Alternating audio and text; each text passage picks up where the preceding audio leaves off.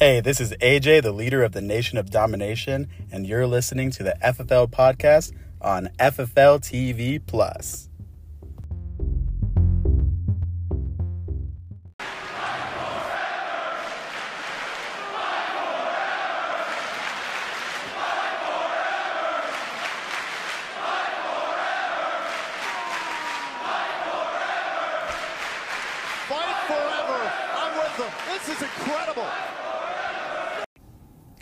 AJ, are you playing Pokemon? You bet your ass I am. I'm playing it on my new Powkiddy RGBT Max. Are you not playing Pokemon? No, um, I've always wanted to. That looks like some sort of sick Game Boy. Yeah, it's super sick. It's a souped up Game Boy, Nintendo Switch Lite, whatever you want to call it. But I've got Pokemon Ash Gray on here, and I'm having a fucking great time. That looks so fucking awesome, AJ. Where can I get a Pow Kitty RGB10 Max? It's simple. Just get your credit card and go to AliExpress.com backslash Korea slash pow dash kitty dash RGB10 underscore max. And don't forget to use my referral code FFL plus. Wow, I'm gonna go do that. I can't wait to play Pokemon on my souped up Game Boy too. Yes! Game Boy! And welcome back. It's your host, Max, leader of the corporation. Thank you to uh, our sponsor there for that brilliant, uh, brilliant ad there. Um, but I'm super excited for today's show. I told you guys we'd be getting more content, and uh, here we are, right back again. And I have the leader of the NWO Wolfpack back on with me, John Scarmato. John, We're back. We're We're back. back, it, was, it wasn't long, baby, but we're back. Um, the league's heating up, Max. The league is heating up. the league is absolutely heating up. And, uh, you know, one of the things that has, I think, gotten the league uh, on this path of heating up, as you say, has been the the debut of the Darce Knights, man. The Darce Knights, last time we were talking, uh, they were preparing their, their draft board for the expansion draft. Uh, and since then, they've, they've picked their team. Uh, and they've made a debut not just in the octagon, but in the booth. And I know that you were present for both of those. Such a great moment. Uh, ex- super exciting to to have Christian join the FFL and the Darce Knights, and uh, already some exciting fights that we've gotten to see from him and his fight team. Um, and yeah, having him in the booth for uh, for an incredible fight that we witnessed earlier today. Um, Robbie, ruthless Robbie Lawler versus Tony Ferguson, and uh, Christian is absolutely living up to the hype. It's been awesome to have him, and uh, I'm looking forward, Max, to the evolution that this brings forward to the FFL and uh, fight styles because we're already seeing a lot out of the Darce Knights. That's I know. I know in my mind as the leader of the Wolf Pack, I'm already thinking about some things uh, in watching some of his fights so far. So all all super exciting stuff.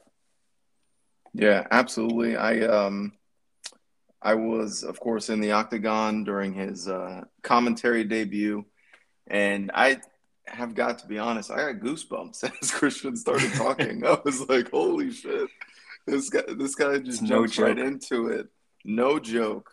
With uh, some outstanding commentary. Uh, if you haven't watched that fight, um, it was a good one. It was a good fight. You know, uh, it's been a couple hours since then.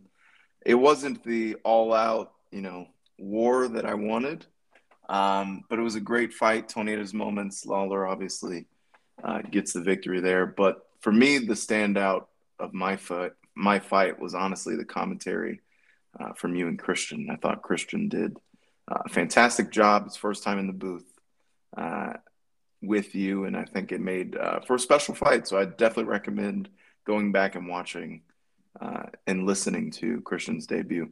And then, of course, he debuted in the Octagon opposite of uh, Vicente Luque of the Bullet Club. We saw Darren Till uh, as the first fighter of the Darce Knights to make their debut with a new squad.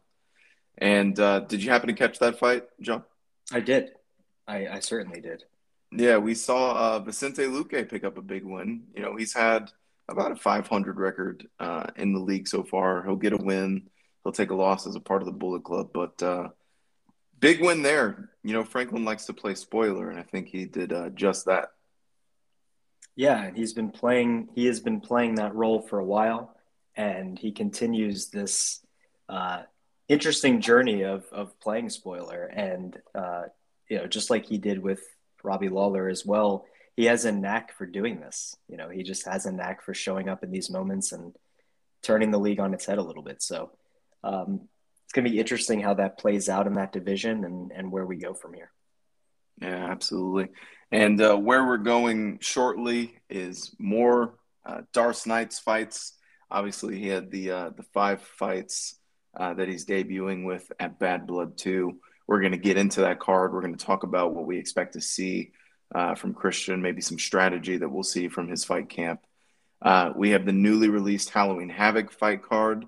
Um, you know, I'm now the proud owner of a GoDaddy Studio Pro membership, uh, unlocking unlocking some new uh, some new features as well as some some new fonts. So I'm super excited about that. I just got a I just got a heart rate alert on the watch. Um, heart rate's definitely going up for that one. Yeah, definitely, definitely. So we're gonna go over those cards in a moment, but um, the league is heating up, and I told you to take last weekend off. What a complete snoozer!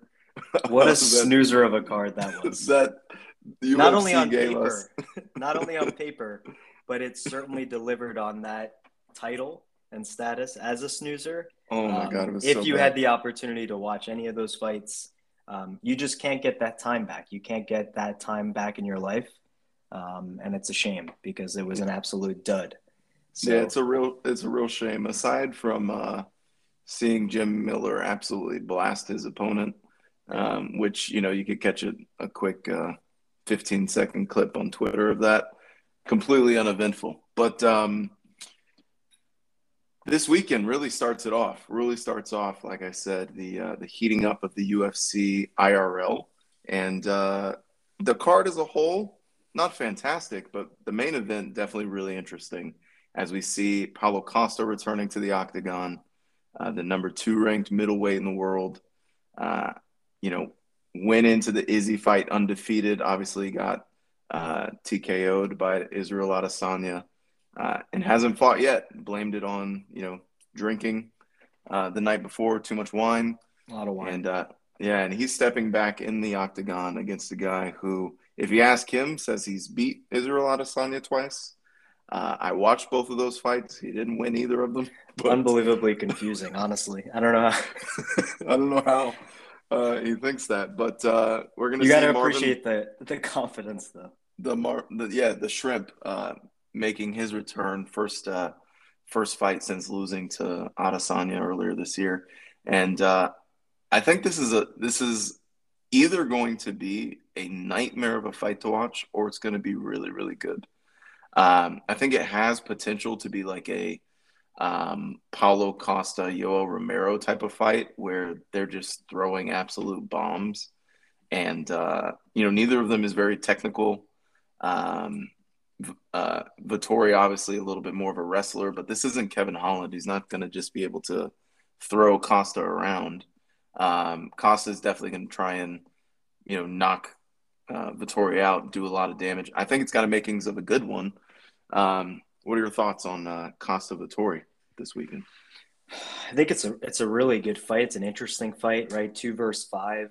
Um, Vettori coming off the the loss to Adesanya, so it definitely puts uh, a different level of uh, emphasis on this fight for me, right? If if Vettori wins, it it definitely stalls the division a little bit. Then you're looking at guys like Brunson and Cannonier and, and other guys like that, or whatever is happening. Um, but if Paulo Costa wins, it it sets up a potential uh, rematch from from that fight not too long ago, right? Uh, it's interesting stylistically. I I rewatched the Israel Adesanya fight versus Marvin Vettori and even though it was a clinic by Adesanya and clearly won the entire fight, um, I I do have to say Marvin Vettori's chin was was pretty solid throughout that fight. And uh, when you look at this fight, you look at Paulo Costa, who, you know, round one certainly dangerous, round two probably pretty dangerous, but doesn't isn't known to have the biggest gas tank, right, uh, of of fighters in in this division.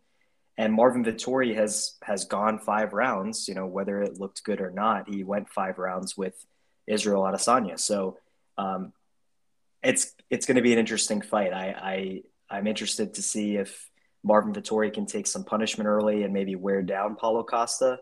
Um, but it could go either way. It could go either way. We could see a uh, a grappling and uh, ground and pound kind of type of fight from Marvin Vettori. Could Paulo Costa catch him? Certainly, I think if he's going to catch him, it's round one. He only gets slower after round one. Uh, it's a five round fight. So if I think uh, advantage Paulo Costa round one and two, and then anything past the second round, I think Marvin Vettori could win by a decision. Okay, I like uh, those little prop takes at the uh, end there. De- we're going to get into a little betting talk here in a second. Um, one thing you said definitely sticks out to me, and it's that Vettori really showed a good chin against Adesanya. Um, and, you know, he did the same against Kevin Holland, right? He, t- he fought Kevin Holland. The beginning of that fight, it looked like, you know, Vettori was actually going to stand up with him. And uh, he got caught with, you know, one one good hook from Kevin Holland, and then he kind of had his way with him after that. Um, so I, I definitely think Vettori has shown that he's got a good chin. You know, Costa's been knocked out, Vettori hasn't. So uh, that's something to think about. Um, do you have you seen the odds? Do you know who the favorite is here, Joe? Uh, yeah, Vettori is a minus one forty, and Paulo Costa is a plus one twenty. So uh, Vettori yeah. getting the nod right now. Yeah, Vettori definitely getting the nod, and I think that makes sense, uh, especially when you think about each of their last fights were against the same person, um, and two different results there. Vettori, you know, absolutely technically speaking, got dominated by Adesanya in that last fight. Um, it was all Adesanya. He never heard Adesanya. The closest it even got to having any sort of uh, impactful moments from Vettori was uh, when it looked like he was going to be able to lock in a submission. And then right after that, not only does Adesanya reverse it, but he reverses it and then starts landing damage on Vettori. Uh, but to Vettori's credit, he also wasn't hurt that entire fight. There was no moments where it was like, oh, you know, Vettori's on his way out. And I think that is uh, what he talked about recently is that, you know, Adesanya fought smart, but he didn't necessarily feel like he lost that fight because there wasn't, you know, a lot of damage done. Um, so I think it makes sense that Vettori's the favorite. Uh, slight favorite here, it's still pretty close. Um, the over under is four and a half rounds. So Vettori's been in, uh, you know, two back to back five round fights. Went five rounds with Holland. Went five rounds with Adesanya. Um, Costa, I don't know that he's ever been in a five round fight that's gone five rounds. I no, think he, the, he hasn't. Yeah, the one versus Adesanya was the first one. Um, I like the under there. How about you? I like the under also. Um, yeah, it, it makes I, sense to me. Yeah, I think uh, this fight is either going to end, you know, first two rounds via knockout from Costa, or I think Costa is just going to absolutely get gassed and not be able to do anything, and uh, could end up in a submission uh, position from Vettori, maybe a rear naked choke, yeah, or I could choke. see, or I could see a, a situation where he's so gassed. Because keep in mind, it, it, look at the last the last couple of fights for for uh, Paulo Costa fought November of 2017, right, against Johny Hendricks way back when. Fought yeah. in 2018 against Uriah Hall, 2019 against Romero, and then 2020. He's only he's not fighting a lot, and I think yeah. if you combine that with the fact that he doesn't have the best cardio, and he's coming off a pretty long layoff, I could see a scenario where Vettori just smothering him on the ground, Paulo Costa covering up, and the ref has no choice but to stop the fight because um, he's not he's not really doing anything on the ground. So we'll see. We'll see. It'll be an All right. interesting fight for sure. All right, and let's uh we've talked about it enough. Let's cement our picks here. We'll see how we do uh you know next week when we talk. We've got um again Costa plus 120, Vettori minus 150. Who do you got? And what's the method of victory? Where do you want me I'm to gonna- start? Uh, why don't I'll give you I'll give you the uh, the floor here. I'm gonna take uh, I'm gonna take Vettori, and I think it's inside the distance. I think uh, he's going to win via TKO. I think the the last um, you know thing you said makes a lot of sense to me. Costa being completely gassed, and uh, you know just having to cover up. I I don't see any scenario where Costa wins this by decision. And I don't even see a scenario where Vettori like drags Costa to a five round decision. The only way that happens is if this fight is absolutely awful. Like this is not going to be a five round war uh, that like goes five rounds. So if it goes five rounds, I think uh, we're going to be talking about how shitty this fight was next week. But uh, I think Vettori is going to want to finish, going to want to show that you know he is uh, he is who he says he is, and uh, I think we see uh, Vettori win. I'm going to call it a third round TKO. Well, I like that. I like that prediction. Um, as I said earlier, I, I I see this ending with Paulo Costa essentially making making giving the ref no choice but to call the fight. Um, I'm going to say fourth round. I think I think for, he. I don't see it going to a decision. I think Vettori will eventually do enough on the ground, even if it's just you know slapping him in the face. Um, I, I do see Vettori stopping, ending the fight, TKO, uh, fourth round. Costa just compl- dry heaving in the middle of the octagon, just so gassed from the, uh, the between the hair plugs and the drinking. It's just it's just too much to overcome at this point. So Yeah, it's a lot to overcome. We will uh we will see how we do. We'll see if uh Costa makes, you know, proves us doubters wrong. Um personally, I think it's more exciting for the division if uh if Costa just comes out and completely starches Vettori absolutely, because then you then you start to wonder um you know, as crazy as it sounds, was he actually hungover in that last fight? Uh did we see the best version of Paulo Costa then?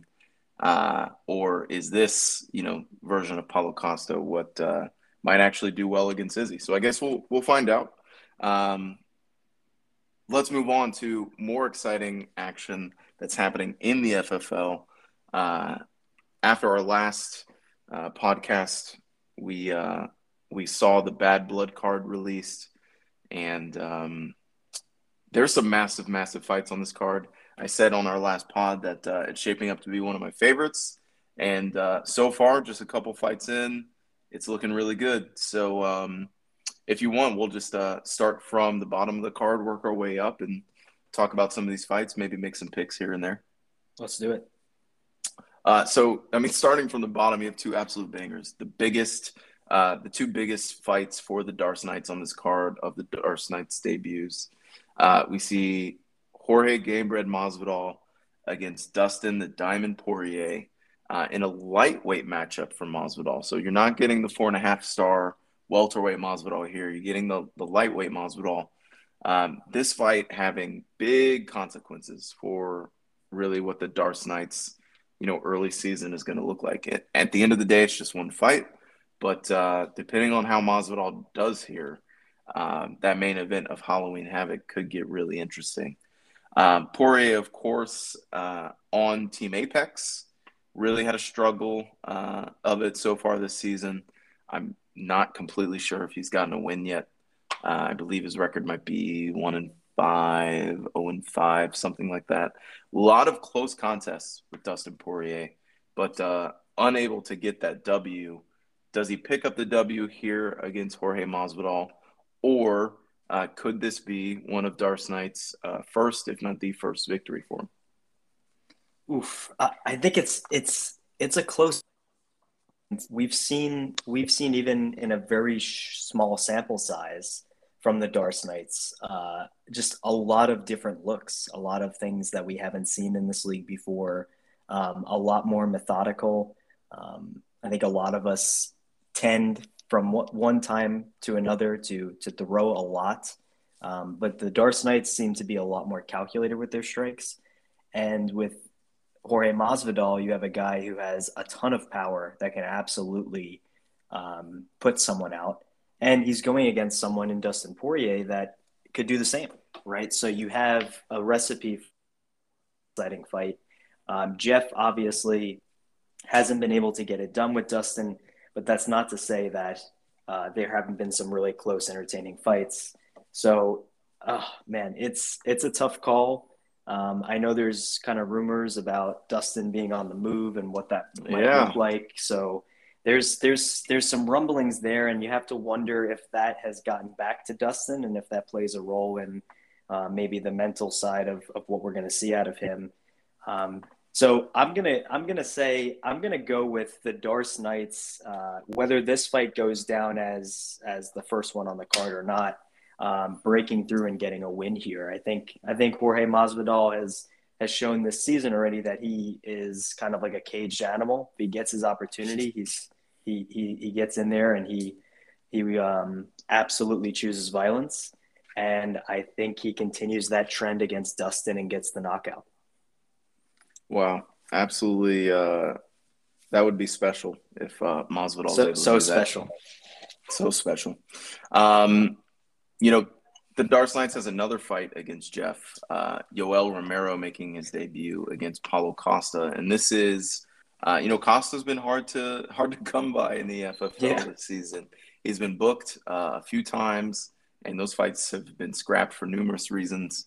Um, you know, inability to to reach you know the proper weight, uh, some tough weight cuts for Paulo there, um, some other personal issues going on with Mr. Costa in the FFL. Uh, Yoel Romero, you know, has the most punching power of any middleweight in the game. Um, 98 punching power, I believe. And some uh, incredible, maybe, ex- incredibly exotic strikes too. Yeah, exotic strikes, a five-star flying knee. Uh, I mean, pound for pound, he might be one of those, you know, top tier, uh, you know, fighters in the game. I think he's been kind of treated low key in our league. We haven't really seen a super successful Romero. I wonder if the Darce Knights having his hands on him uh, could change that. Um, for me, I think this fight is going to come down to one thing and one thing only. It's can Jeff get Romero on his back and can he land those big, heavy strikes? I think that is a strategy that has worked very well for Jeff.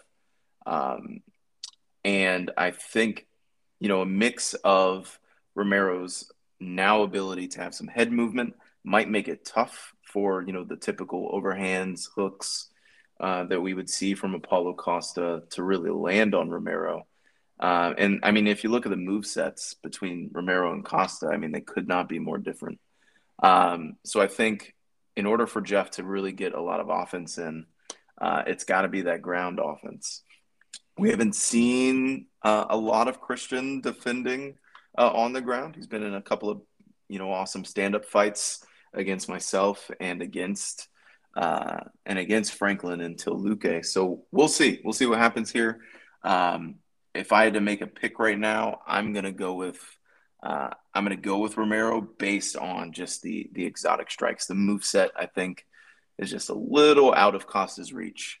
Um, but I will say there is a little bit of a game plan set. I think uh, if you look at the uh, fight between Cannonier and Anderson Silva, similar discrepancy in move sets. Obviously, Cannonier and Silva way different fighters than Romero Costa, but um, Cannonier very limited. You know, he's got the the baseball bat roundhouse uh, and he's got 98 punch power. That's pretty much it. He doesn't have much else. So maybe there's a maybe there's a game plan out there for Jeff to have some success against Romero. What are your thoughts?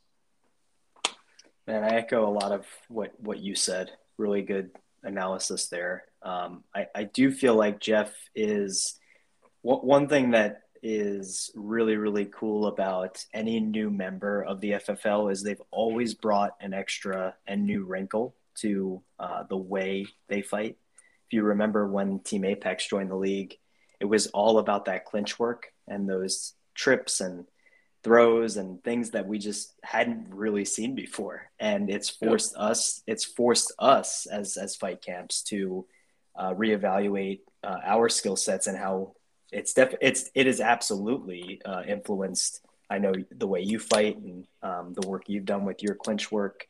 And now you have the Darce Knights coming in and already early on, the head movement, the head movement counters that we're seeing from Christian, it's a different level. And if if he with Yoel Romero uh, with that 97 punch power, which is very different than the Anderson Silva punch power, is able to land a few of those um, on Paulo Costa, it's going to be a huge problem. It's going to be a massive problem. So um, I I think uh, for me, I, I think Yoel Romero uh, can get the win here. I, I, definitely I definitely see it. I think uh, this one to me is a little bit more clear, in my opinion, than the Dustin uh, Poirier fight that we're going to see with Masvidal, just because of Masvidal fighting in a weight class that's not his best. Um, definitely a uh, kind of a star difference there in terms of the overall stats. But Yoel Romero on paper is just disgusting. I, he is disgusting. Yeah. He's got he so many five star moves. He's got the flying knee. He's got the takedowns um, he's dangerous. And again, we haven't seen him featured a lot. And I think sometimes when you don't see a fighter having success, he kind of he goes away, right? He doesn't get a lot of shine, and he doesn't get to. Uh, we don't get to see a lot of exposure to some fighters that are really, really good. So it'll be interesting. It'll be very interesting to see if Yoel Romero um, can get the job done. I think he can. I think he can beat uh, Costa here. Wow, absolute perfect timing. Uh, John, we got another guest joining us today, uh, just for a bit. Not going to stick around the whole time.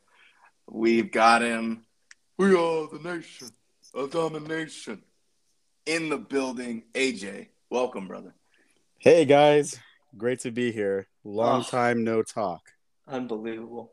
Yes, the pod has missed you. I'm sure all the uh, the pod heads as have missed hearing your those, voice. oh, I've, I've missed them too. Yeah it's it's been a a crazy end to the summer for me, man. You know, got a lot of opportunities talking about some souped up Game Boys and stuff. So many sponsorships. Just just so Absolutely. yeah, so many sponsorships, but I'm just so glad to be back home right here uh, for the FFL podcast right here on FFL Live Plus. Yes, let's go, baby. Uh, so to catch you up, we've started just at the bottom of the Bad Blood 2 uh, card graphic there uh, breaking down some of the fights we're going to see. We've talked uh, Masvidal Poirier, Romero Costa. We're about to talk uh, Barão versus Rob Font. Now, Oof. Barão, mostly known in the FFL for getting picked on uh, for his chest tattoo. Um, but make no, mis- so. make no mistake, uh, he was at one point the pound for pound number one fighter in the world. Um, you know, a kind of weak performance against TJ Dillashaw to lose his bantamweight title. Um, kind of changed the course of Barão's career. But at one point, it was UFC King is Barão. Uh, just there's nobody in the bantamweight division that could touch him, and uh, he's he's got some nice stats when you look at him. I'm, I'm surprised he actually hasn't been used. Uh, he's very fast. Uh, he's got you know knockout power and um, you know a little has been gifted a little bit of the legend treatment a bit. So he's going up against uh, Rob Font, who's only fought for the Modesto Nuts once uh, against you, AJ Sugar Sean O'Malley. Um, and what are your thoughts on this fight? You know, Darce Knights uh, has a, a, a fight against Modesto Nuts. Both of these teams, uh, you know, newer to the league. Uh, what do you think we see here? Yeah, you know, I think the exciting thing about this fight is that I don't know what we're going to see here, right? Uh, this is going to be what the third fight for uh, D- Darce Knights and Renan Barão, his first fight ever in the league. Um, I think it all really depends on if we're going to get Rob Font or Font Rob in the, uh, sorry, Fob Ron in this fight. Uh, Modesto Nuts have been very inconsistent, you know? They've almost reached the highest of highs, and boy, we've seen them at the lowest of lows. Um, I think the last time we saw Rob Font, he got destroyed, like you said, by Sean O'Malley. Um, and interesting that O'Malley's going to be fighting Dillashaw on this card, so we might have a nice little, you know, foursome over here between these four fighters here. I love that. Um, yeah, I think this this sets up a, the next fight, right? A, a great way for Renan Barao himself and a Christian, leader of the Darce Knights, to come in and really make a statement. I know he's opened up in the league. Uh, is it is it zero and three at this point? Or zero and Oh two? and two. 0 and 2. Awesome. Yeah, hopefully he doesn't get to 0 and 3. Um, Modesto Nuts and Rob Font, you know, had a tough time getting that first win. I think they sit at, uh, you know, 4 and 25, 27, something like that. Um, so I, I really don't know what's going to happen in this fight. It's going to really be a good scout fight for all of us to see, you know, where the hierarchy of this league it ends up shaking up from, I hate to say it, but from the bottom up.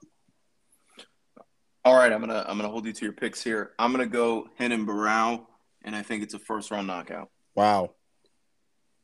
I'm gonna go Rob Font, and I think that it's a second round knockout. And I, I will I will take Henan Barao in the first round as well. Wow. Okay. Uh, and finally, the uh, I mean, tied for the Poirier fight, I would say uh, the biggest fight uh, of the Darce Knights debuts. Actually, I'm going to go ahead and say it. It is the biggest fight. Uh, we saw the the Instagram posts from one Rafael dos Anjos. One thing the Darce Knights loves is a uh, a good Brazilian fighter with the uh, the soft R as a first name. So Absolutely. Who doesn't love a good Brazilian?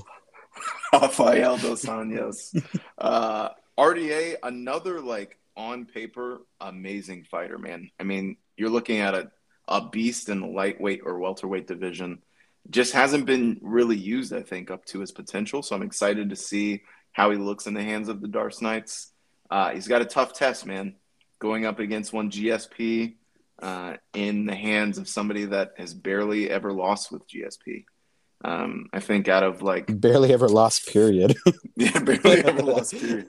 I think out of like 15, 16, 17 fights with GSP, what we're looking at two, three losses. Like it's unbelievable. yeah, I think Um, you know one or two of those were extremely surprising too.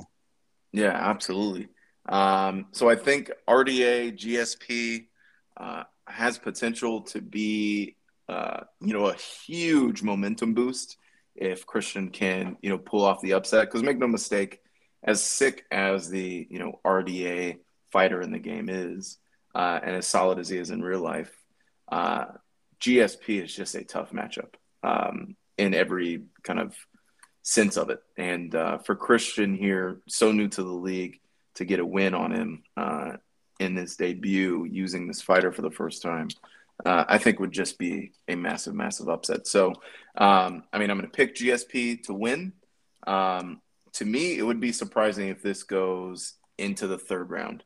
If if this fight can get to the third round, I think uh, Christian can be really happy with that performance knowing uh, how many of John's fights end in first round knockouts or TKOs, right? So my thoughts are obviously go for broke, try and try and pull the upset, but uh, I think the coaching staff over at the Darce Knights, knowing what they're up against here, uh, feels really good if this fight goes into the third round, or if you can even get it to decision. What are your thoughts, AJ? Um, yeah, you know, if I know John, he is kind of taken aback at the thought of you um, saying that he's going to get to the third round against uh, anybody, to be honest, right? And I have a question: Do the Darce Knights know what they're stepping into the octagon with? Because I don't know the extent of the tape they've seen on um, on John or GSP or any of those fighters for that matter. But I think he might be in for an extremely rude awakening. Um, GSP is a fucking animal, and so is John Scarmato. I, I, I don't see this making it two minutes and thirty seconds into the first round. Oh wow! So for you, it's a it's a win if uh, if if uh, RDA makes it to round two. Absolutely, yeah. I think you know for most of us, it's a win to get out of the first round, you know, against John, anyways. But absolutely, if you can survive that first round, you know, no shade to Darce Knights, but you got to be happy with that. Yeah, absolutely. John, we talked about uh, Christian's debut here in the league. Um, obviously, not going to have you pick. I, I, know who you think's going to win the fight, but uh, just tell us. You know, this is going to be your first moments in the octagon against Christian, uh, and he's got you know RDA, a very solid fighter. Um, what are your thoughts heading into this one? Yeah, it, first of all, thank you for the kind words. Uh, always good to have the ego boosted a little bit. Sometimes you need it, um, especially after getting starched by uh, Max Holloway. Um, so just trying to still deal with that. Um, but yeah, having GSP, first of all, having GSP back is such a special thing for us. Um, obviously, last year was huge. Um, and then, of course, being able to reunite with him. He's very motivated. You've seen his comments on Twitter. Um, certainly, RDA is very motivated. Uh, but GSP is, uh, he feels he's in a different class uh, than RDA. And that's not, there's no disrespect uh, to Darce Knights or RDA, but George is looking at uh, a very different uh, path. He's looking at Kamaru Usman. He's looking at the middleweight title potentially, and he's he has his his his eyes set on a very big prize.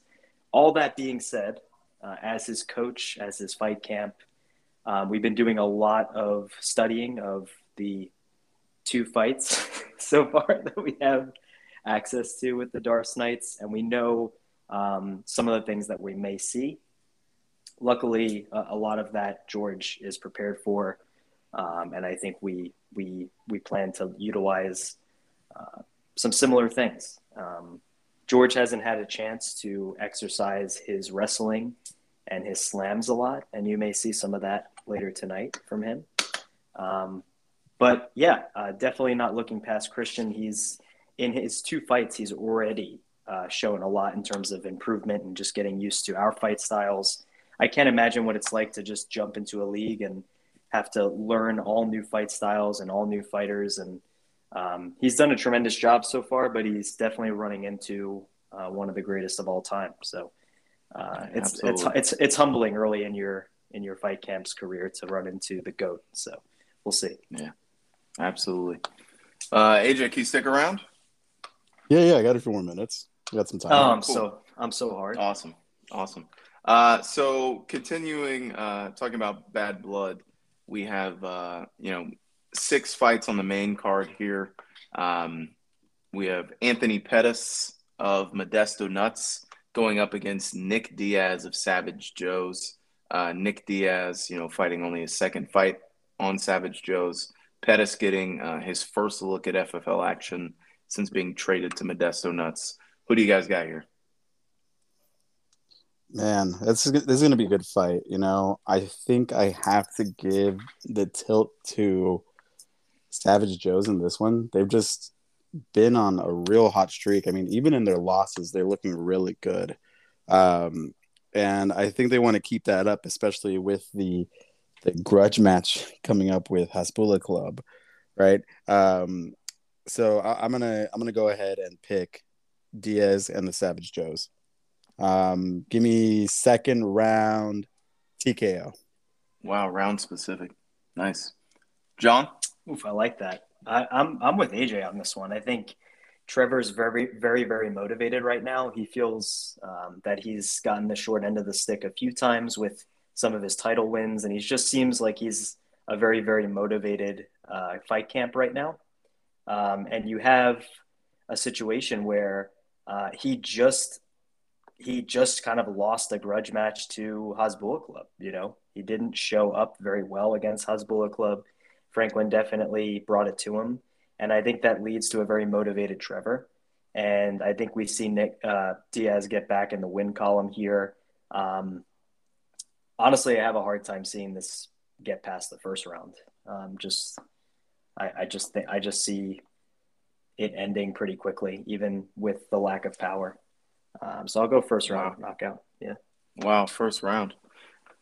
You know, I think this is uh, one of the more interesting fights. Um, uh, and I, I just got told uh, AJ received a call, which is why he uh, bounced away. He may be joining back with us. But, um, you know, Pettis has an amazing move set, right? Um, Nick Diaz is a little limited. So when I think of you know what Juan might throw out there, what uh, you know Trevor's going to have at his disposal, um, I think if if Nick gets Pettis on his back, it's going to be it's kind of the same old story. We know how good uh, Trevor is at the ground and pound, but if Juan can keep this fight standing up and really land some of those big kicks, land some big head kicks, I think we could see the upset, guys. I think I honestly would have Nick Diaz as the favorite here, um, but I think we could see Pettis really do work because of the uh, the power discrepancy, and Juan himself has also improved. Right, we're looking at two of the most improved fighters in the league, um, and we're talking about you know Juan first starting out still very new to uh, learning all of our fight, fight styles, and he's come so close to getting those big wins. Uh, and I think this might be his first big win against Trevor. Um, Pettis is no joke, so I'm gonna go with I'm gonna go just to uh, kind of switch it up a little bit. I'm gonna go with Pettis on the upset. Um, Mm, next one, I'll uh, I'll let you guys talk about because I'm in the fight. It's uh, also Modesto nuts. It's Stipe Miocic, Cyril Gane.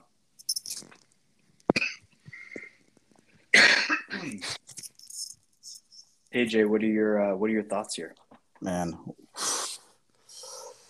that is I, I almost don't want to make a selection here and just enjoy the fight um but cyril gane looked so good the last time that we saw him or last time i saw him at least um i'm gonna have yeah, to go well, it was Gane. the it's his first fight since uh, Gane against Jones. Yeah, So, yeah, and he looked really good. He looked really good in that fight.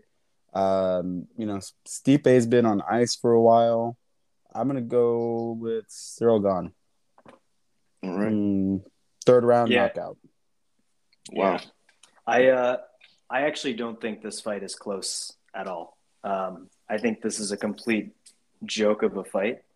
Um, I think Cyr- Cyril Gane, if, if you've seen Cyril Gane, if you watched uh, the Jon Jones Cyril Gane stand and bang in the Kumite, uh, shout out to the FFL, FFL Plus TV, gonna have an FFL review of that fight coming up soon. Yeah, can't wait. Um, can't wait to see that. super exciting stuff. But uh, Cyril Gane is an assassin. I mean, he has gotten faster. His strikes are are incredibly fast and technical, very accurate, uh, and very powerful. Uh, for as technical and as how light on his feet he is, he's super super powerful.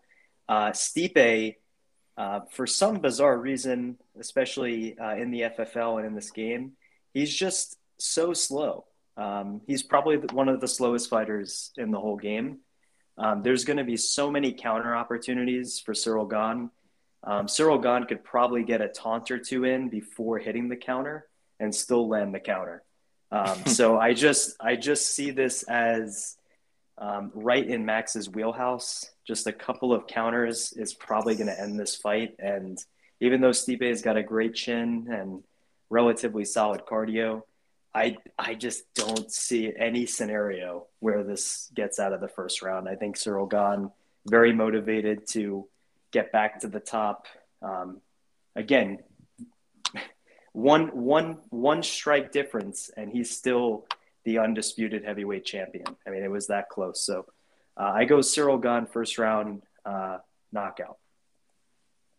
I thank you guys for the uh, vote of confidence there. I'm not taking Modesto Nuts and Stipe lightly, though. Um, well, AJ, we're about to talk about your fights. That might be a little awkward uh, with you on here. So uh, I I uh, am going to see you off here. It was great to have you. And AJ, uh, thank you so much, man. can't wait to have you back. Thank you you, guys. It's great to be back. Can't wait to be back for you know a longer period of time next time.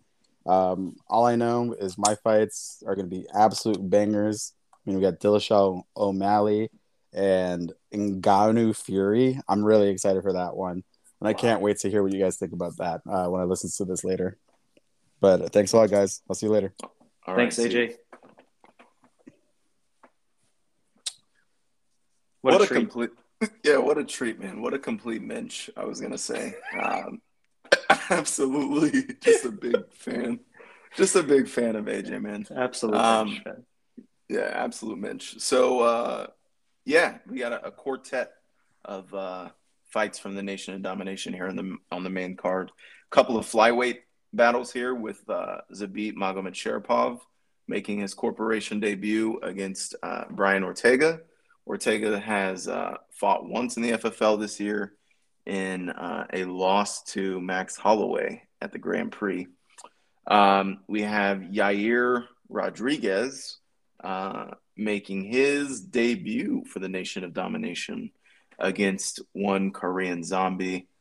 Uh, Korean Zombie, I believe, uh, has fought once, and I believe he lost um, as part he- of He did. Team Apex. Think he lost to Conor.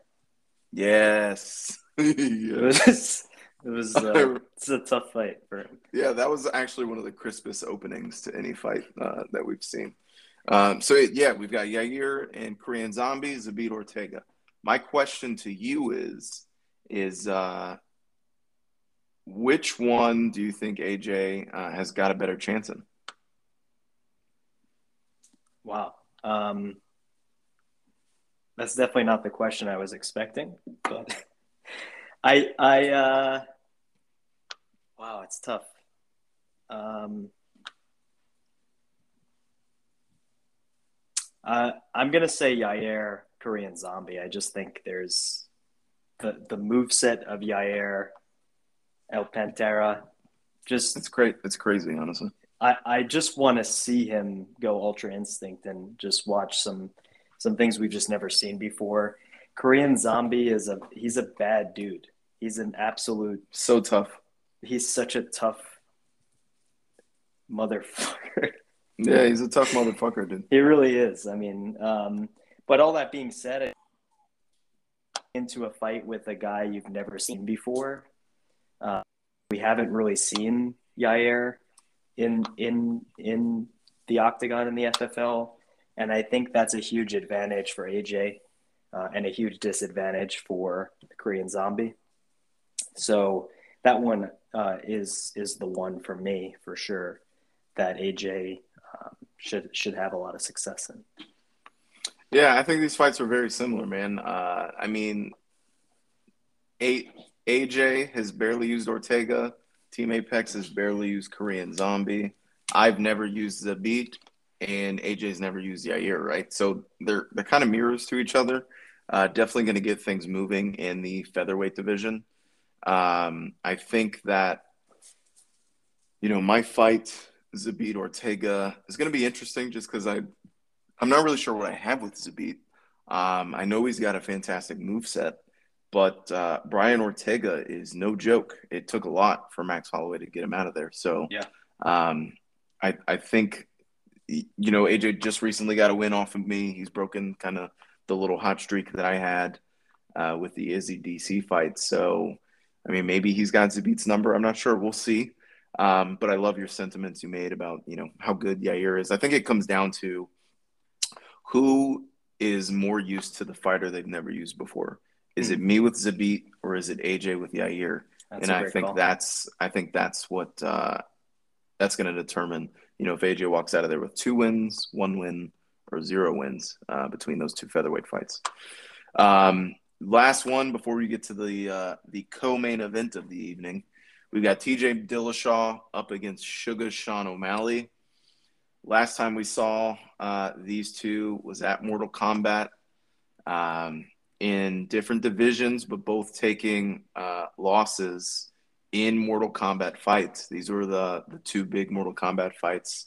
O'Malley earlier this year had that uh, really close win over Marlon Moraes uh, that really jump shotted my uh, jump started, I should say, my uh, commentary to the next level. And uh, you know, we finally got to see Moraes get a uh, get his revenge. He actually took two two nilled O'Malley in the Mortal Kombat fight there. Um, so O'Malley looking for some retribution, looking to get back on the winning streak. And TJ Dillashaw, of course, fought Brandon Moreno uh, in a Mortal Kombat fight. Moreno dominated the first fight. Uh, Dillashaw looked really good in the second fight in the He MMA did. fight. It uh, you know one of my you know quicker, better wins uh, of the season took place in that second round of uh, of that Mortal Kombat fight. Uh, but round three was more of what we got in round one. Dillashaw made it a little closer that third fight, but uh, pretty much it was the Moreno show. So uh, these two, Dillashaw moving up in weight here, making his bantamweight debut for us. And uh, yeah, who do you got here? Big time bantamweight matchup. We know the winner of this fight is fighting Corey Sandhagen at Halloween Havoc.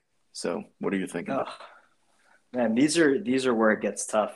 I mean, these are razor close matchups. Um, a lot of a, a lot of this matchup reminds me of the DC Israel Adesanya matchup in a lot of ways stylistically. Um, I think that the main difference is, is that you have TJ Dillashaw, who's uh, got a lot of power, um, can can take the ground to any area and be comfortable, which I don't think you could say the same for Sean. Um, O'Malley, so dynamic, uh, such a uh, just a prodigy when it comes to his strikes and his length, and I think that is the that's that's absolutely the pro for the. You have some range, you can create some distance with those kicks. Um, if you can keep Dillashaw on the outside, uh, you you that's your chance. That's your chance to really um, expose Dillashaw and and get some strikes in. TJ, on the other hand, again, TJ is battle tested at this point. He's been at the top of the division. He's got he's got a great move set. He's got plenty of uh, tricks up his sleeve. Um, I just think it's I think it's a lot for Sugar Sean to to deal with. Um, that's not to say that it's going to be a um, a one sided match. I think this could very easily have um, a, a, bunch of knockdowns for O'Malley against Dillashaw. I think Dillashaw could hit the canvas a few times in a back and forth fight. Um, but I think TJ very hungry, very motivated after his loss, um, and wow, what a rematch that would be of Corey Sandhagen and TJ Dillashaw potentially meeting at Halloween Havoc. Um, so my mind right now says TJ Dillashaw. Um, I think second round KO could could be the uh, the move in my mind. Okay, that uh, to me is definitely the uh, the biggest uh, the biggest fight that um, well the biggest fight that I it's a massive fight. card. It's a massive yeah fight. yeah it's a it's a big time fight. Um, can really make uh, make some things you know kind of shake crazily in the in the bantamweight division. I mean, let's just say O'Malley goes on a tear, gets you know a win over Dillashaw, win over Sandhagen. I mean, who who denies that man? You know, You can't. bantamweight a bantamweight title shot, right? Um, you know, Corey Sandhagen beating either of these guys. I, I think we've got our next challenger for Jan potentially, right? And then For sure. let's say let's say Dillashaw goes on a tear. You know, does he try to step back down to one uh, one twenty five at flyweight, right? Because obviously he's he's not fighting Jan. So does he use a couple of big bantamweight wins maybe to get back in the flyweight title picture? I don't know. We'll ha- we'll have to see what what happens, how it shakes down.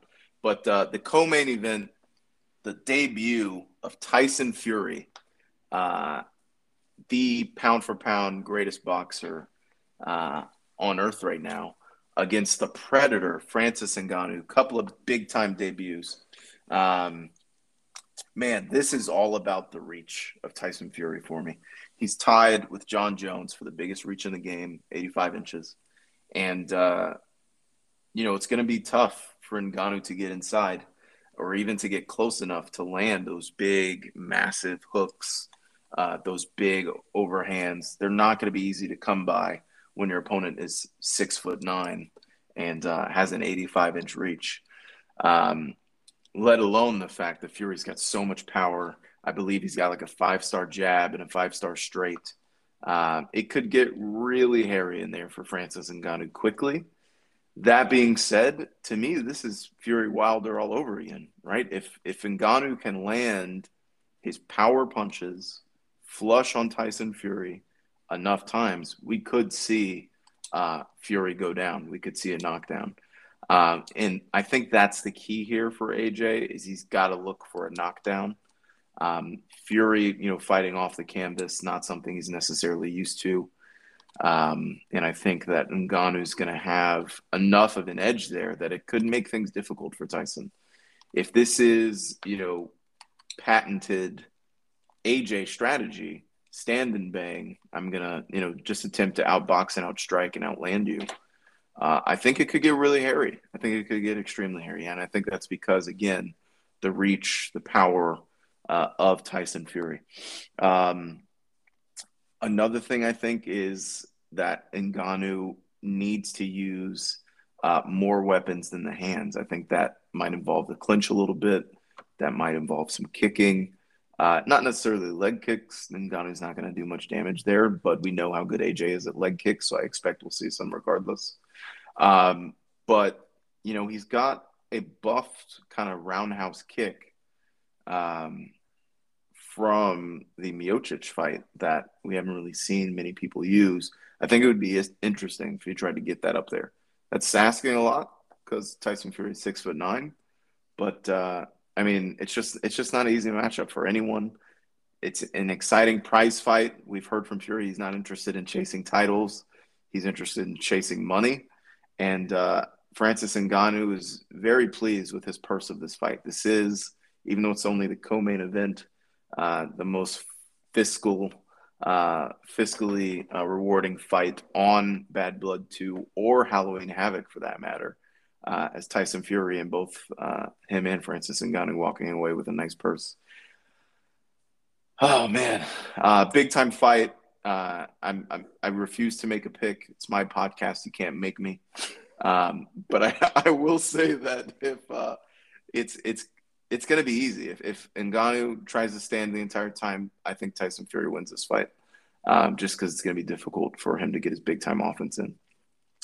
Big fight for you, man. Big big time fight. Big debut of Tyson Fury. Uh, quickly, tell me your thoughts uh, as you prepare for this one. Yeah, I know at the beginning of the season when we were talking podcast, you know, one of the first episodes of the uh, the new season of the podcast and the this FFL, we were talking about uh, fighters in the hands of certain fight camps and and how scary that would be. And I know Ngannou in the hands of the nation or the corporation just was so scary to me. Same thing with Israel Adesanya in the hands of uh, the nation. Um, and you know, for some bizarre reason, uh, Francis Ngannou was on the trade block for um, peanuts, essentially. So yeah. he uh, he joins the nation, and uh, now AJ has a hundred punch power fighter in his fight camp, and so it's gross. We yeah, it's it is gross. That's exactly the right word for it.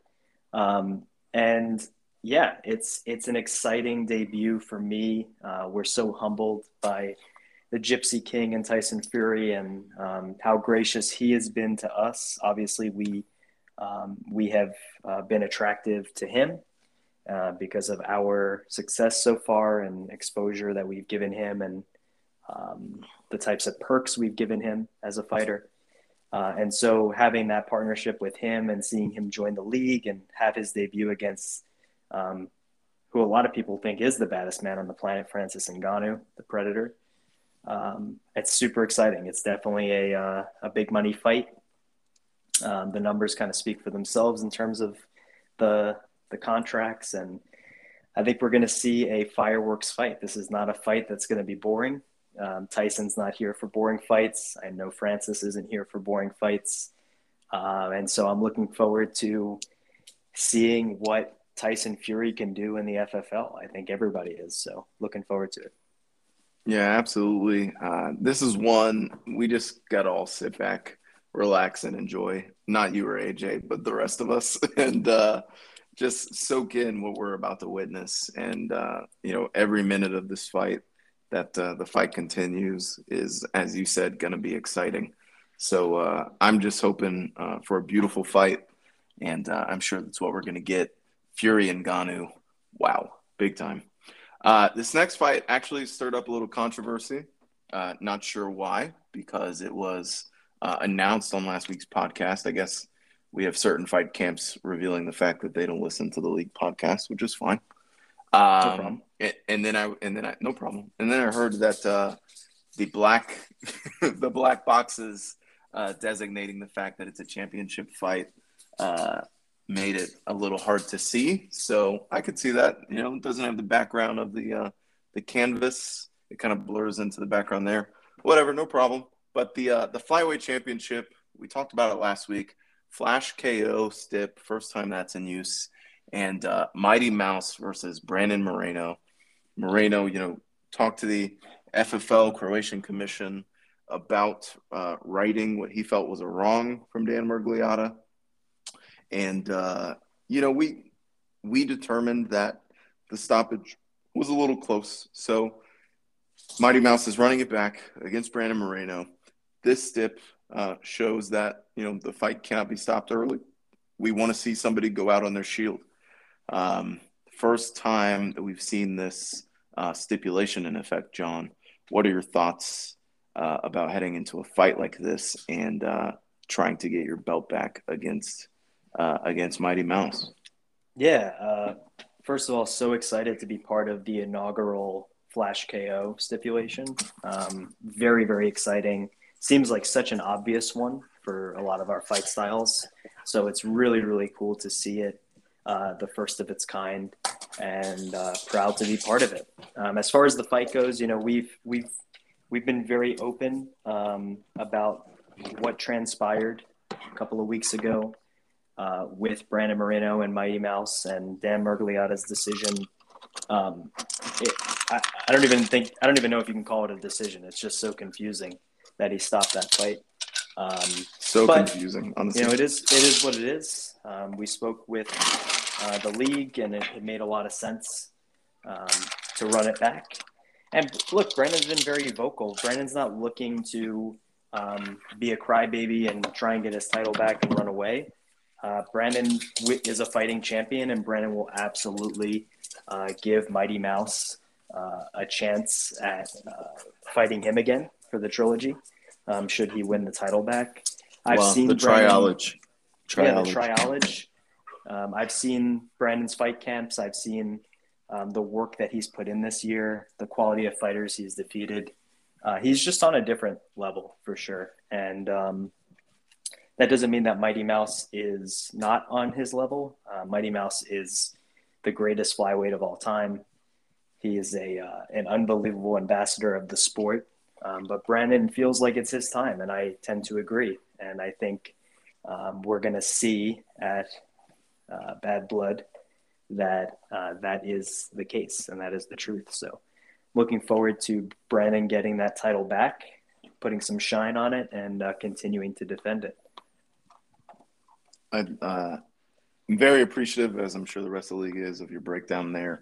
Um, big time, big time flyweight fight. We do not have confirmation of who the ref will be. Uh, there is a chance it is Miragliotta as he uh, has retained his job wow. uh, with the FFL. So uh, wouldn't that imagine? be something? Wouldn't that be something? Uh, so that's Bad Blood too. We ran it down. The only fights we didn't talk about were the Bullet Club, Savage Joe's grudge match fights, uh, where we saw Oliveira defeat Gaethje um, as Savage Joe's lone win in that series. Uh, Prochazka and Cejudo get the victory for Bullet Club, um, which I found a little surprising, to be honest. Not that Bullet Club won all three, but those would not have been the two that I predicted uh, victories for for Bullet Club with uh, Cejudo and Prochazka. I probably would have said Prochazka and Gaethje, um, as we've seen Savage Joe's have a lot of success with Marlon Moraes, uh, and he's yet to really have that success with Charles Oliveira. Uh, or Rock, Rakic. But uh, no, we see Bullet Club get the win with Cejudo get the win with Prochazka. So Hudo, of course, uh, catapulted today into a number one contendership for the flyweight title, which just going to clear the air here. Uh, there was no bad booking of this rematch. Uh, sometimes there's some some rematches that aren't really deserved in real life in the UFC, and they just run it back.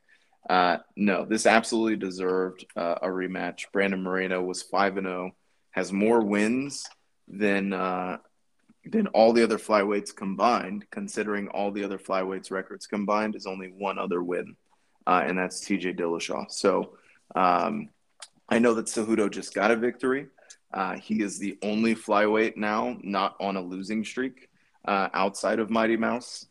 It made perfect sense to run this fight back, uh, controversy or not, just because of how Brandon Moreno got there and what the rest of the division looks like. Now, that being said, uh, we have upped the ante a little bit. Cejudo is going to fight Luis Smolka uh, for a number one contendership. Um, that could be Christian's first opportunity at a title, should he get the victory there. Um, and then we're also going to see a little stipulation here.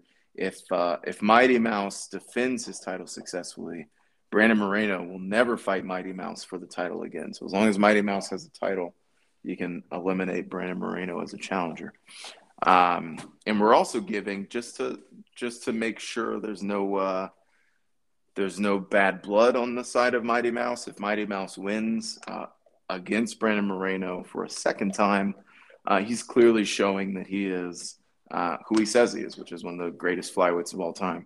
So we will actually uh, have some creative control in order to retain him. We don't want him going to Bellator.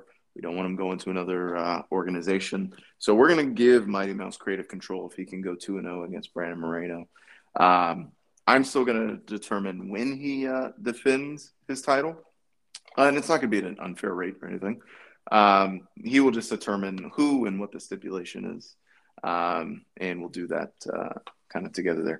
But if Brandon Moreno wins, Brandon Moreno said he wants the trilogy fight to prove once and for all uh, who the better flyweight is. So they will be running it back a third time. Uh, and this time it will be a double or nothing, double or nothing. And we will see uh, Savage Joe's actually pick the stipulation. Um, you know, something that uh, Brandon Moreno threw out there as a challenge. So I'm excited about that. Uh, you know, Savage Joe's made some little bit disparaging comments earlier but ultimately, I think we got just a more hot main event. Uh, and then we added a number one contender fight to the Halloween Havoc card. Very exciting stuff. Um, man, the league is heating up. It is. It's absolutely on fire. News, um, a lot of a lot of engagement. Um, having having fight camps in the booth again has been awesome for the fights. It just adds that extra bit of spice and uh, the pod, man, the pod is is exciting. We're uh, continuing to bring out content at a at a rate that I think is really exciting, and we have some other uh, series that are on the horizon that I think a lot of people are going to get value out of and find exciting. Um, I'm looking forward to that. Yeah, I am so looking forward to it. Uh, quickly here, I'm just going to run down the fights that are on the Halloween Havoc card. Um, we don't really need commentary on him, but we're going to see Cody Garbrandt step back in the octagon against Marlon Moraes. Moraes getting a lot of action recently. Um, you know, I think this could be a last fight for a while, especially if it is a defeat uh, at the hands of Cody Garbrandt. What a fall from grace that would be, man. Marlon Moraes has been a part of some big, big moments in the league. Yeah, some of the best falls Um, of all time. He's he's kind of fighting for his life, as is Cody Garbrandt. If Cody Garbrandt loses this fight, uh, it will be, uh, I think his record would be like one and six or something like that. He's got a victory over uh, just Sugar Sean O'Malley. So Cody would be Garbrandt, so Marlon, tough. Marlon Moraes, very tough fight. Uh, somebody's got to win. Uh, Colby Co- uh, Chaos Covington against Stephen Wonderboy Thompson. I'm looking forward to that matchup between Jeff and Juan. Uh, newly announced Gokhan Saki against Anthony Gokhan. Johnson. It was Stepping Gokhan in. Saki stepping in. It was going to be Dominick Reyes. Uh, we see a trade there. So Gokhan, uh, the kickboxer, going to be uh, making his debut for the Darce Knights. I think it could be a really good fight as well. We did see Jared Cannonier get the victory over Anderson Silva, uh, Corporation's first fight against the Darce Knights. Uh, I thought that was a, a, an awesome fight, honestly. Such a Corey great Sand- fight. Yeah, such a great fight. Corey Sandhagen facing the winner of Sugar Sean O'Malley and TJ Dillashaw, as we said earlier. Um, the the Dillashaw Sandhagen or Sean O'Malley Sandhagen fight. Uh, it's going to be absolutely ridiculous. I think it could be fight of the night on this card. Uh, cannot wait to see who Sandhagen faces, uh, but big time uh, kind of movement in the bantamweight division there. Um, over to the other side again, we've got Jan Blachowicz against Alexander Rakic. Uh, Bohovic, uh, part of Modesto Nuts right now. One of Modesto Nuts' only undefeated fighters. He's 1 0. Uh, looking to go 2 and 0. What a great story that would be for Juan to have a 2 and 0 fighter in light heavyweight division. And you would be able to make an argument uh, that he is in the title picture uh, once again if you were able to defeat Alexander Rakic here. So a lot at stake for Modesto Nuts there. Rakic looking to not go 0 and 2, uh, losing to Prochazka and Blachowicz back to back. Uh, Brock Lesnar versus Jairzinho Rozenstruik. Uh, as long as Lesnar is not traded yet, uh, this will be the fight. If he is traded, we will see another heavyweight step in for Team Apex. I love this fight, honestly. Uh, last time we saw Lesnar was at Backyard Brawl, and uh, he had Overeem on the edge. Uh, it was so close to being over. Um, and, you know, I think this could Such make for a really underrated fun fight. fight. I think this could make for a really fun fight. The Fiend stepping in, making his return, uh, and Halloween Havoc, no less, of course. Cannot wait for it. Uh, Weili, Zhang Weili, Magnum Back in there. back in there. Uh, we haven't seen her for a bit against Jessica Andrade. Love this matchup between these two ladies. Uh, you know, Bullet Club is uh, wanting to get a big time win here um, to move Andrade, you know, to the forefront. I think a win over Zhang here could again catapult this fighter into title contention. Um, and Zhang looking to get back on the winning side after taking a loss to uh, Joanna in her last performance. And then Cyborg Holly Holm, Jesus Christ, man Wow. this fight, gonna be this fight, it's going to be fireworks. Last time we saw them was at Mirko Mania. We saw, uh, you know, Holly Holm get the first victory over Cyborg. Um, Cyborg previously undefeated on the season, uh, takes the L to Holly Holm, and one of the greatest redemption stories uh, as the pregnant Holly Holm gets a victory there. This is Holly Holm's first fight uh, since post pregnancy, and uh, has a chance now to fight uh, Amanda Nunes if she's able to defeat Cyborg. And if Cyborg wins, we're going to see a rematch of that fight. Um, just a massive fight, John. Massive just fight. quiet, quietly. Just it's just sitting out there. It's on. It's on the official media announcement for Halloween Havoc. It's just sitting there, and it's such a massive fight. And I think, I think there's still some confusion about maybe where Holly Holm is. Uh, Holly Holm came back home. She is with the NWO Wolfpack. Um, she is back with uh, my fight camp, and I'm super. We're obviously overwhelmed to have her um, back with us. If you remember the Aspen Ladd series and just The all Ladd the, series. the Ladd series. she's back. She's back with the NWO Wolfpack, and yeah, against Cyborg, who took Amanda Nunes to the absolute precipice. I mean, I'm talking is the best Cris Cyborg I've ever seen. Um, Yeah. and it just it just goes to show you how good Amanda Nunes is. But this is a cyborg that is absolutely motivated to um, put herself back in that pound for pound uh, best female fighters uh, list for sure. Um, it's going to be a barn burner for sure. Five rounds that fight. Five rounds. Uh, and then the co-main event we saw uh, Robbie Lawler come out uh, and extend that undefeated winning streak against Tony Ferguson.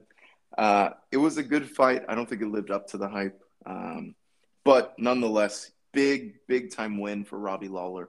Uh, and then we saw a lot of uh, a lot of humility shown by him in the post fight interview. I definitely thought the call out for Kamaru Usman was coming. And to be honest, John, I'm I think it would have shocked. been well. Des- it would have been well deserved. It would have been well deserved. Um, Yeah. Former champ, undefeated, has always been doubted. I don't think anybody saw this fight and predicted. Uh, you know, I think we predicted a great fight um, between me and Frank, but I don't think there was a lot of people picking Robbie Lawler. No, and, And, just a uh, massive layoff for Lawler. You know, Yeah, And, I uh, mean- for him to come back and be in shape. I mean, how how, how is He he, in great. shape? How is He looked- it he- possible that he in looked like? The prime Rob, Robbie Lawler. it honestly. did. It really did. Yeah. Um, but we saw some humility. He said he wants to fight around the division. Uh, not quite ready for the uh, main event fight yet. Uh, I know Ferguson has said that he wants this fight, this rematch immediately. Um, I'm not sure that that's going to come to fruition. We'll have to wait and see. Um, but again, another another big time fight there. And then the main event, uh, Jorge Gamebred Masvidal versus a mystery opponent. uh, is not going to remain a mystery very long. Unbelievable. But uh, let me uh, let me demystify it a little bit for you guys here.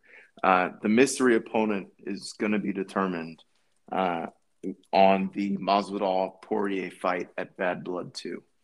If Masvidal loses this fight against Dustin Poirier, uh, I'm going to demystify it for you some more. Jorge Gamebred Masvidal will be fighting uh, at welterweight at 170 pounds against one notorious Conor McGregor at the main event of Halloween Havoc. wow. Unbelievable. The return. The return, McGregor's first fight back uh, since Night of Losing, ev- Champions, losing everything. could be the main event of Halloween Havoc at 170 pounds, no less, against Gamebred Masvidal. Uh, massive fight that would be. And again, that's if Masvidal loses to Dustin Poirier.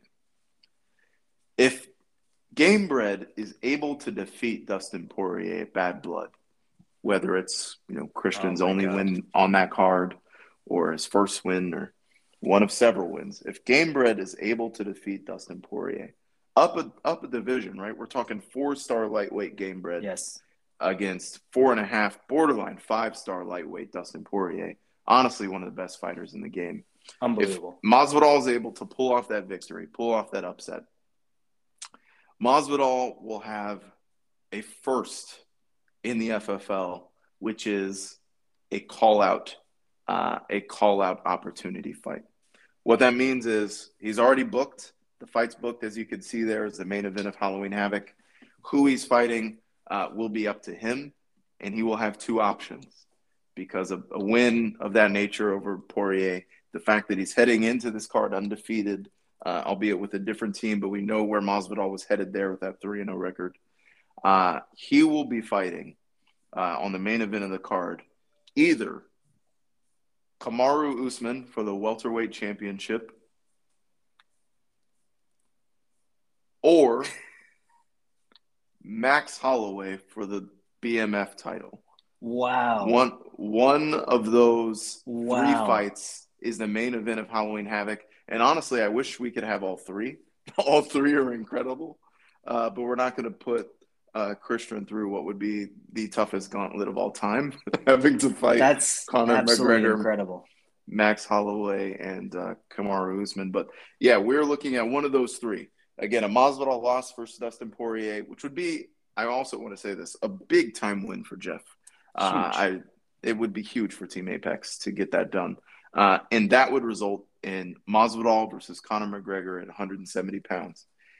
If Masvidal wins, he will choose to fight for either the BMF title, which will be at 155 pounds. So it'll be at the same uh, weight that he's fighting Poirier at, uh, and he will be fighting Max Holloway for the BMF title, or he will choose to move up in weight, you know, get that four and a half star Masvidal in the octagon uh, against one Kamaru Usman, and uh, what a fight that would be for the welterweight championship in the FFL. So those are the three options for mystery opponent. It all determined. It's all determined based on the bad blood Masvidal Poirier. Maybe that puts a little more shine on that fight. I think it was a little bit under the radar. Man, awesome What- card. Awesome what couple of cards. Yeah, that is uh, that is Halloween Havoc and Bad Blood Two. Uh, I think we broke it down as best we could uh, for the time we had. I mean, obviously, we could spend three, four hours here talking about these fights, but uh, there's more to come. Obviously, we announced uh, the the next two Grand Prix cards, which are going to be coming soon later this week. We announced uh, Double or Nothing, which has not been announced uh, as a date yet, but we know that that's happening with that big time lightweight championship between Conor and Khabib. We're also going to see Amanda Nunes defend against either Cyborg or Holly Holm. Uh, we could potentially even see Mighty Mouse versus Brandon Moreno on that card potentially. Uh, so double or nothing shaping up to be another big one. Um, and I've got so much more in store for you guys. We keep trying to elevate each week, each card, each fight, and uh, we're going to continue to do so here at the FFL. Thank you guys uh, for sticking around with us. Big shout out one more time to Nation of Domination. big shout out to our sponsor today, uh, Powkiddy. And also, I have to shout out uh, the man, the myth, the legend, the NWO Wolfpack. Always so engaged in the league, uh, always so great on commentary, always a great co host here on our pod. And uh, I thank you, brother, for showing up once again. And uh, that's that's all, folks. As they say, uh, more content coming soon. Uh, hope you guys enjoyed the show today. Yeah, thanks for listening.